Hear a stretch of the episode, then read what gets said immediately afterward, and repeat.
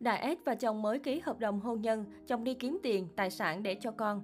Sự việc công bố kết hôn chỉ sau 3 tháng ly hôn thì mới đây Đại S từ Hy Viên một lần nữa khiến nhiều người sửng sốt khi để lộ hợp đồng hôn nhân. Sau khi chấn động thông báo ly hôn với Uông Tử Phi thì Đại S lại tiếp tục tung thêm cú hít mới khi tuyên bố tái hôn với bạn trai cũ Dizico chỉ sau gần 3 tháng ly hôn. Thậm chí điều đặc biệt khiến mọi người quan tâm hơn hết đó chính là việc cặp đôi chưa từng gặp nhau suốt nhiều thập kỷ qua kể từ sau khi chia tay. Đúng như lời hẹn ước, tháng 3 vừa qua, nhà sản xuất âm nhạc người Hàn Quốc Hu đã đáp máy bay xuống Đài Loan để gặp vị hôn phu của mình. Dù đã có mặt ở quê từ Hy Viên, ngôi sao Hàn Quốc 53 tuổi vẫn chưa thể gặp mặt trực tiếp vợ mới cưới sau hơn 20 năm xa cách. Trong 10 ngày cách ly, nữ diễn viên 46 tuổi chỉ có thể liên lạc với chồng bằng gọi video. DJQ dự kiến sẽ ở lại Đài Loan khoảng 2 tháng.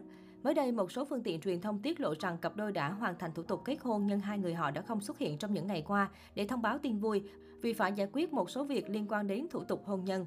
Mới đây, một người quen của nữ MC đình đám xứ đài tiết lộ rằng Đại S và Dizico đã sẵn sàng thỏa thuận tiền hôn nhân trước khi kết hôn, để lại tất cả tài sản trước khi cưới. Với những thỏa thuận tiền hôn nhân tương đương với việc cô đi ra khỏi nhà và phần đời còn lại của Đại S hoàn toàn phụ thuộc vào bản thân và Dizico. Việc ký hợp đồng thỏa thuận tiền hôn nhân này cũng đã nhận nhiều ý kiến trái chiều, cũng như đã trực tiếp đánh tan những thông tin thất thiệt trước đó cho rằng Dijiku đến Đài Loan vì sự giàu có của vợ sắp cưới là Đại S. Bởi trước đó đã có thông tin trên báo chí rằng chi phí cách ly trước đó của Dijiku tại Đài Loan là do Đại S trả toàn bộ.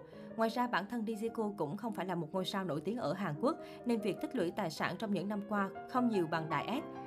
Nếu Đại S không thực hiện thỏa thuận tiền hôn nhân này thì hai đứa con của Đại S sẽ không được đảm bảo và Dizuku thậm chí có thể nhận được một chút lợi ích từ phía nữ MC đình đám.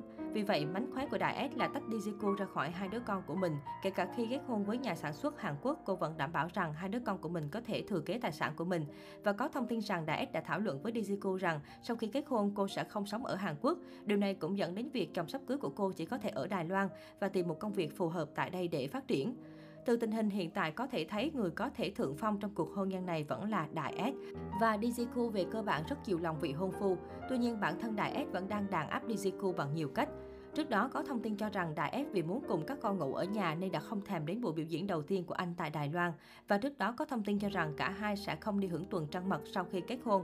Đây là thái độ công khai của Đại S, không chỉ vì Đại S muốn chăm sóc con riêng, mà còn vì Đại S cảm thấy rằng tuần trăng mật là không cần thiết.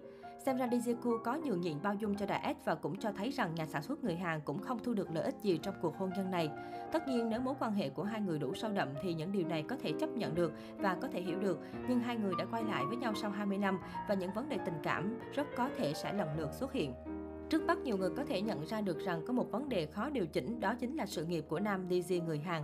Bởi sự nghiệp của anh là ở Hàn Quốc và anh ấy có thể không muốn ở lại Đài Loan. Sự chênh lệch này đủ để hai người tranh cãi lâu dài. Ngoài ra, Đại S luôn đề phòng chồng sắp cưới nên đã để lại tài sản cho con cái là điều dễ hiểu. Nhưng những chuyện như thỏa thuận tiền hôn nhân ít nhiều làm tổn thương tự trọng của người khác. Một số người cho rằng cách làm của Đại S là đúng. Suy cho cùng thì tình yêu tuổi xế chiều giữa những ngôi sao như họ chỉ là tìm một người để chung sống. Tất nhiên, chỉ cần Dizico có thể chấp nhận nó thì tất cả những điều này không phải là vấn đề.